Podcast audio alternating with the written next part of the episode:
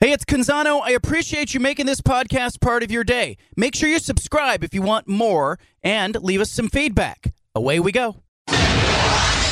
Initialize sequence. Welcome to The Baldcast, a production of John Canzano's Baldface Truth.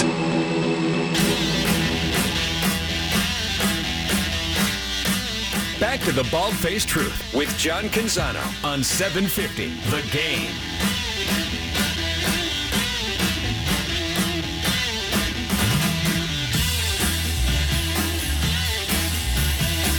Kyle Whittingham, Utah football coach, is with us. We talked about your dad around Father's Day, man. Such a family thing at the Whittinghams when you talk about football. And I know when we talked about it, I could tell you were really excited to talk about your dad. He gave you a gift, didn't he? Without a doubt. And, the most influential person in my coaching career has been my father, and had the great fortune to work for him as a linebacker coach when he was the coordinator at Utah way back in 94, I believe it was, and so I also played for him in college. So everything that embodies me as a coach as far as my defensive philosophies and teaching methods come from that man. I had Cam Rising in here earlier. He's a special kid. He got a spark to him, doesn't he? He does. Competitor. He's got the it factor. He's got that moxie that you look for in a quarterback, and he is the leader of our leaders. He's the alpha dog of our football team. That X factor that you talk about. Can you see it when you're recruiting a kid, or do you have to compete with him and see it? You try to evaluate that, obviously, and you're not always going to be 100% correct, but you can see that. Oftentimes in how they carry themselves and how they are viewed on their high school team and or junior college team, as the case may be, but certainly has been a huge benefit for our team to have Cam be in that role. All right, one year from now, we're talking now. Everybody's talking about expansion and realignment and USC, UCLA, but what's the story going to be when we talk a year from now at Pac-12 Media Day 2023? Wow, that's a great question. I don't know if anybody has the exact answer to that. I know we're moving more towards a NFL minor league model. Things seem to be going in that direction. A super conference setup, a full-blown playoff. 12, 16 teams. Is that going to happen within a year? It might be a stretch, but there's things that have happened in the last couple of years that you look at NIL and what it's done to college football, and we still don't know what its final impact's going to be because it's still a work in progress.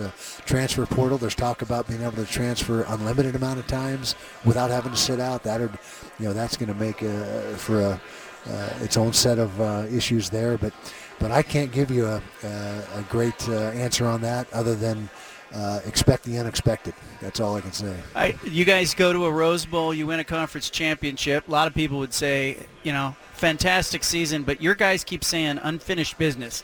How is that possible? How did you do that? That's the psychological mind trick. Yeah, you got to be part psychologist as a head football coach, but that's something that eluded us for many years is that Pac-12 championship, so we got that monkey off our back, and obviously our guys are looking towards the next step, which is trying to get access to the CFP. I mean, I think that's what everyone in the country is shooting for. At least the Power 5 schools is to get involved in the CFP, and that's something that we've been very close, but have not quite got that breakthrough yet. So I guess you could say the next step in the evolution of our program is to try to crack that CFP. You've been at this a while, and kids have changed over the years. The game's changed over the years. You got to be pretty adaptable to do that. Absolutely. Like, how big a strength is that as a coach, just to be fluid and adaptable? Well, it's a must, and if you're not, you're going to get left behind. And so, whether you like the changes that have taken place and that are going to take place or not, that's irrelevant. It's how you adapt to them and how you embrace them, and it's survive or be left behind. And so, it's something that I think.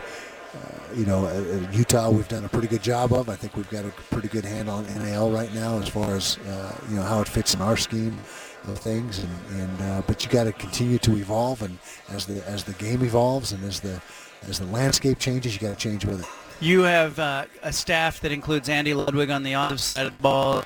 I'm always interested in how you put a staff together. Yeah. There's a little bit of art, a little bit of science, and kind of blending that together. Yeah, you got to have the right makeup, and that's so critical to your success, or it'll, could be the lack thereof, is the chemistry of your staff and making sure you're all pulling in the same direction, have the same agenda, nobody kind of going rogue on you and doing their own thing, and everybody being loyal to each other, and I feel like we've got a pretty good situation in that regard at Utah. All right, Dan Lanning, Oregon coach, gave me his top 5 movies earlier.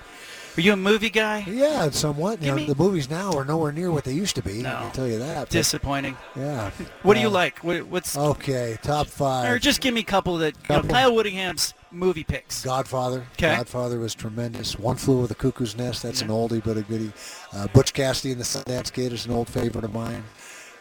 Then, of course, Dumb and Dumber, the Animal House, Caddyshack, that deal. So. Can you show, Clark Phillips III, One Flew Over the Cuckoo's Nest, or is he going to be like, no, get out of here? Yeah, it's a different era now in that regard, but it's I'm kind of an old school guy, and so this new stuff, I'm not really a Star Wars, all the things that are going on, but anyway. That was an ambush last year at your place, Rice Eccles Stadium. Oregon came to play. It was one of those games where just everything happened. Yeah. It was almost like it was a perfect storm, right? But what happened that night? Well, our guys were ready to play, I can tell you that. They were focused. We knew that, if you're going to be able to make noise in the Pac-12. You got to beat Oregon. I mean, they're one of the top dogs in the conference, and our guys were completely focused that evening. We had a great crowd, and really the play of the game, in my opinion, was the punt return by Britt Covey right before halftime. That was and really set the tone for the rest of the game. Do you go in at halftime and do you have to kind of put on a face like, hey, guys, this isn't over? Exactly. Even though it felt like it was over? Yeah, you got to keep them focused and understand that you get 30 more minutes of football and a lot can happen, but we certainly had some great momentum at that point. Because you had to be smiling on the inside. Yeah. But you can't let your guys see that, can you? No, you cannot. You cannot. You got to keep them grounded and keep them focused on the task at hand. And then you get that second crack at him, and there were a lot of people who said, no, this can't happen twice. Yeah. And you did it twice. Yeah. Were you more proud the second time? Absolutely. It's tough to beat a team like Oregon once a year, let alone twice a year or twice in a 13-day period. And again, it played out very similar to the first game, where the big play in that game was the interception right before halftime. We were able to convert into a field goal and get the momentum again going into halftime. It wasn't quite the momentum that the punt return generated, but it was the same thing. We were able to make a big play and end on a score right before half, which really set the tone again. All right, you ride a Harley, you ski. What was your first motorcycle? How'd you get into that? I had a Yamaha Trail 70 way back in the day. And then, you're way too young to remember those, but I've been on motorcycles since I was 8 years old, and I love them. Now you got to respect them; they're dangerous. I mean, I'm not, they certainly come with risk, but I just love getting out and getting on the bike and going for rides. Yeah, is it more of a summertime thing for you? Or yeah, 'cause you can't really bebop around in the dead of winter in Salt Lake. No, you cannot. So it's very seasonal up there.